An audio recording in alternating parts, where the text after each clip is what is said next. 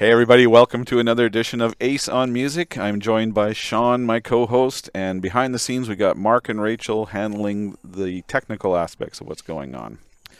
So, I was sitting around the other day uh, listening to um, some news reports about the music scene and stuff like that, and I got to thinking about something that uh, has has been something that Sean and I have talked about a number of times over the years, and that is this whole concept of bands that uh, have gone on to become very famous but have no original members in the lineup anymore.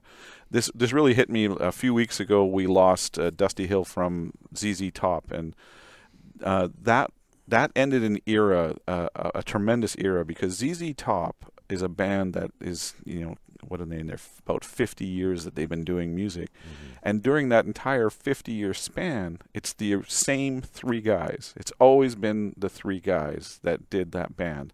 And that is a rare beast in, uh, in the music industry let me tell you.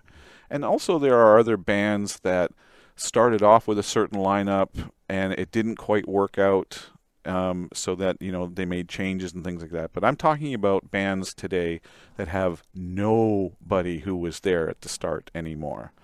And this really drove home as I was listening to a conversation, an interview that I'd heard with uh, Paul Stanley and Gene Simmons from Kiss, where they were, you know, they're they're now getting up in their age. They're currently embarked on their quote farewell tour, but you know we've heard that tale from them before. We'll see if that actually comes to fruition. But assuming that it does, they have talked on a number of occasions that they would be open to the concept that after they decide they don't want to do it anymore, that they would almost like franchise out the band, whether it be multiple kisses that go around with different members, or uh, they hire uh, you know people who take their roles in the band, and you know they would still obviously generate income from it and things like that. But there would be a kiss out there doing the show on the level that they're doing it, you know, the big bombastic kind of show. And it led to uh, Sean and I having a fireside chat about a bunch of bands that we realized are out there going and that we had actually seen live that really have absolutely nobody who's in the band right now that that uh, is, was one of the original members. In fact, one of the artists that I manage is is in that category, and that's Thin Lizzy. I mean, when Thin Lizzy was formed, it was Brian Downey, Eric Bell, and Phil Lynott, and um, but they didn't really reach worldwide fame until they had the lineup that did the Jailbreak album, which was Scott Gorham, Brian Robertson, Brian Downey, um, and Phil Lynott, and uh, so you could say that that now that Phil has passed and Brian's not in the band anymore, Scott's still there. He was part of the what we call the classic lineup, mm-hmm. but he was not an original member. So really, the Thin Lizzy that's out there right now isn't got the original members. Another very famous example of this that you and I have seen many times is Foreigner. Now you have this band who has this incredible catalog of songs, incredible reputation of of hits out there. And um, now Mick Jones is still kind of running the show, but he's had a lot of health issues in the last few years, and he still plays from time to time, right? He does. He yeah. occasionally will show up at a show and he'll do two, three, four songs, but the vast major- the vast majority of shows that Foreigner does now, they do with a lineup that has nobody. Right who was in the in the big day, which really begs the question: like, is this really now just a tribute band, or is this really the artist? And I guess what it comes down to is, it's like they're a brand. I mean, Foreigner, Kiss, whoever you want to talk about, it's a brand, and the the the question that that I would level at you, the fans, is: Would you rather see Foreigner as they are now? Or not see Foreigner at all. So, well, as a fan myself, yeah. I mean, even if I feel that way now, like I would not want to see a band without original members, but I think eventually I'd rather see the band in some kind of form or another. Just like you said about Kiss, like they want to continue.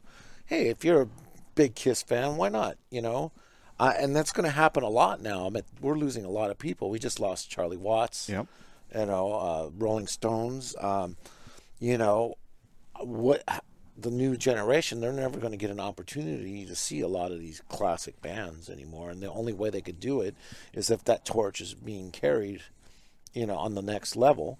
So I'm all for it, you know. Heck, I've seen Foreigner many, many times. I, I'm, I know the guys in the band; they're absolutely fantastic band, and they they do a show, a real show, and I mean Kelly Hansen, the singer now, is just an amazing singer. The guy has a charisma and and an impact in his vocal style that's just it's phenomenal. Right. And I don't feel let down or cheated at all when I see Foreigner, and I think I think it's amazing that they're doing this on this level. It's like when we seen Queen and Adam Lambert.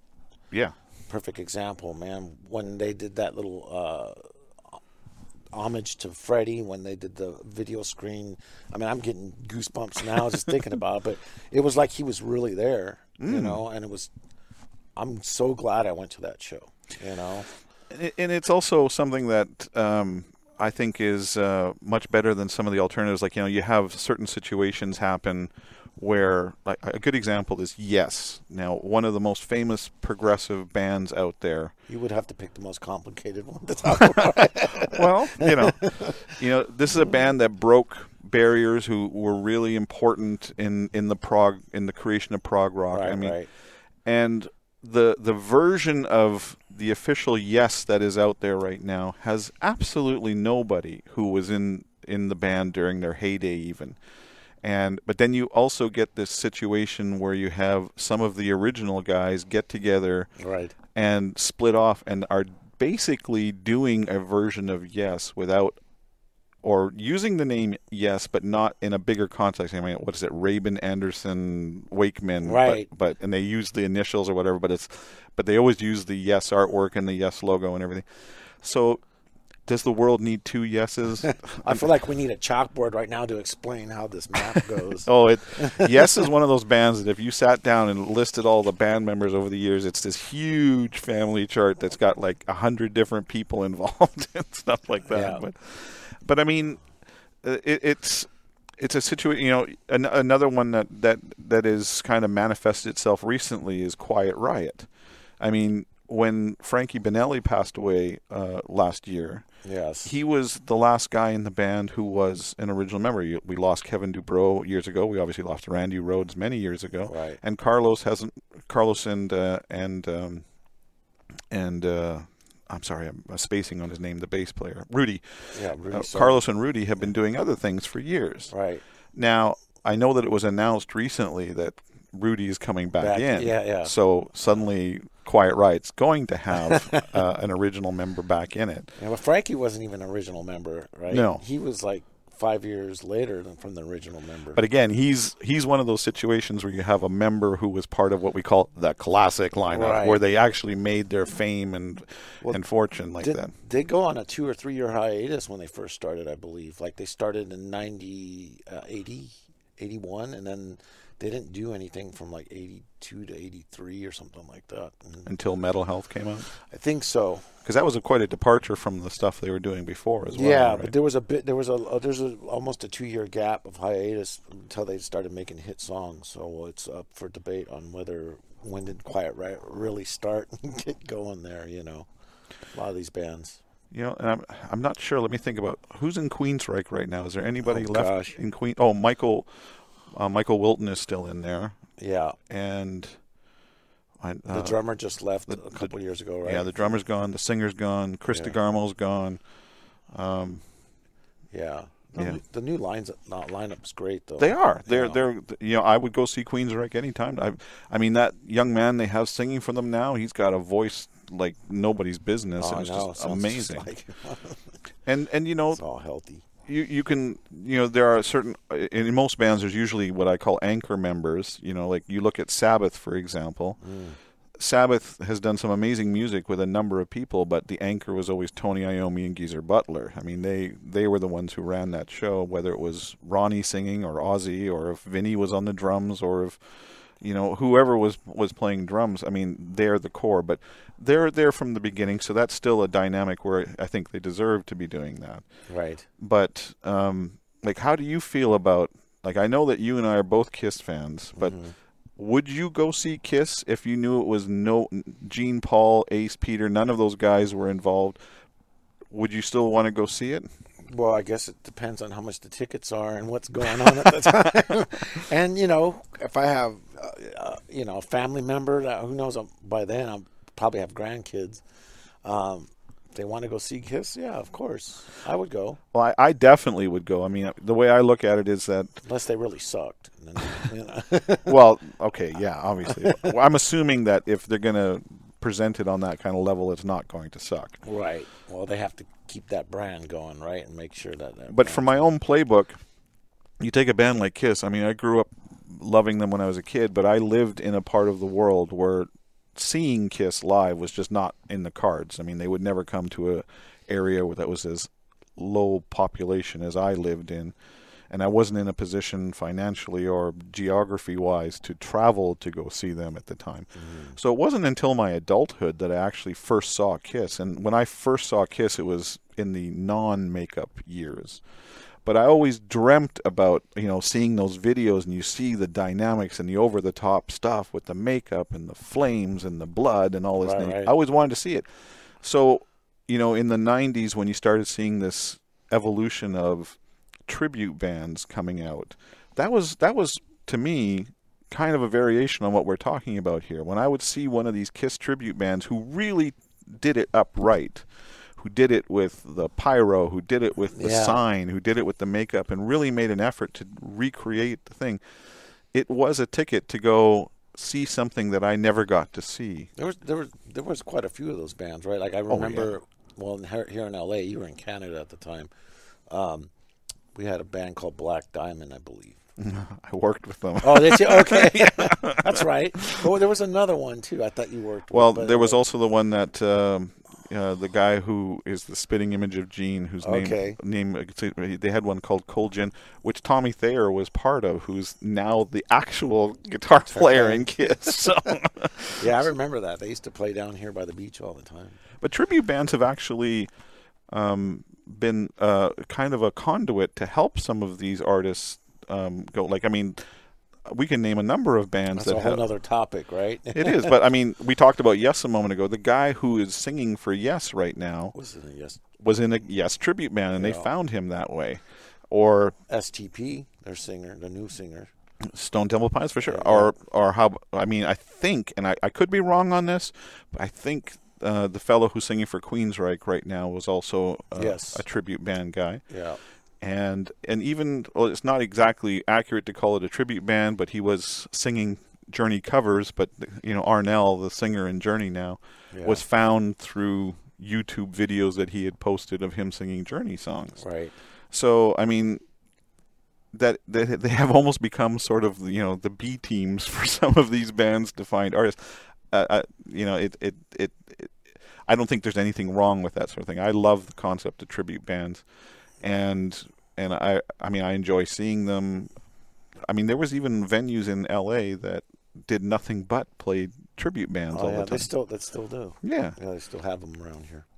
and then of course there's the offshoot where you get these weird combinations like uh, I was always fascinated with Dred Zeppelin. you know, Oh, I love Dred Zeppelin. They're I've seen them live a few times. get this band doing reggae versions of Zeppelin songs with this big Elvis guy singing them. It was awesome. what was his name? He had a, a, a Oh man, you I don't remember- on the spot right now, but I used his name slips my mind, but he had an unusual name too. Yeah, they all had nicknames. What about Max Sabbath? Mac Sabbath.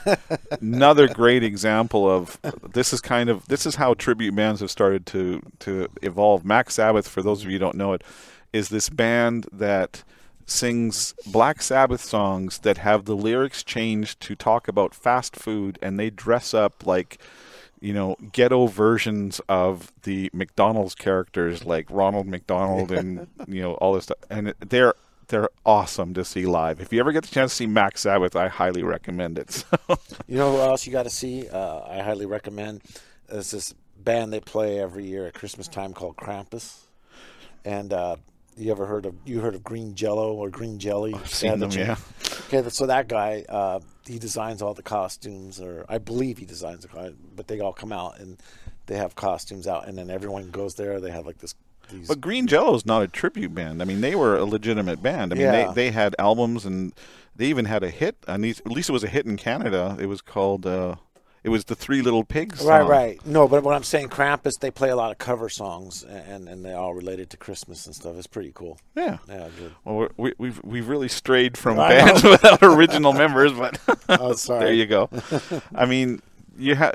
I think I think that you're going to see this more and more in in the future because, well, I mean, let's let's be blunt. Longevity of certain band members, especially in the rock and roll business, isn't exactly all that high, and at a certain point, um, you're going to have.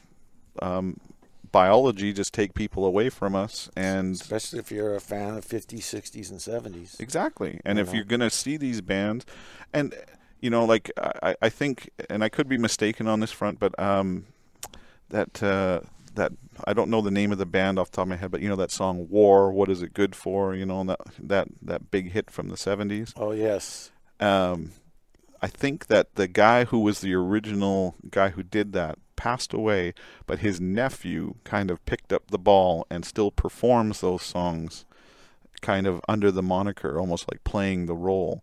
Now, obviously that he's not the guy who did it. He's related to the guy who did it and The band is on the tip of my tongue. I can't think of the name right now. but uh, Might be on my list here. I, yeah, there's a lot of bands. Humble Pie don't have a original members. are they still going? Yeah, I didn't know. yeah. Canned Heat. oh, yes, of course.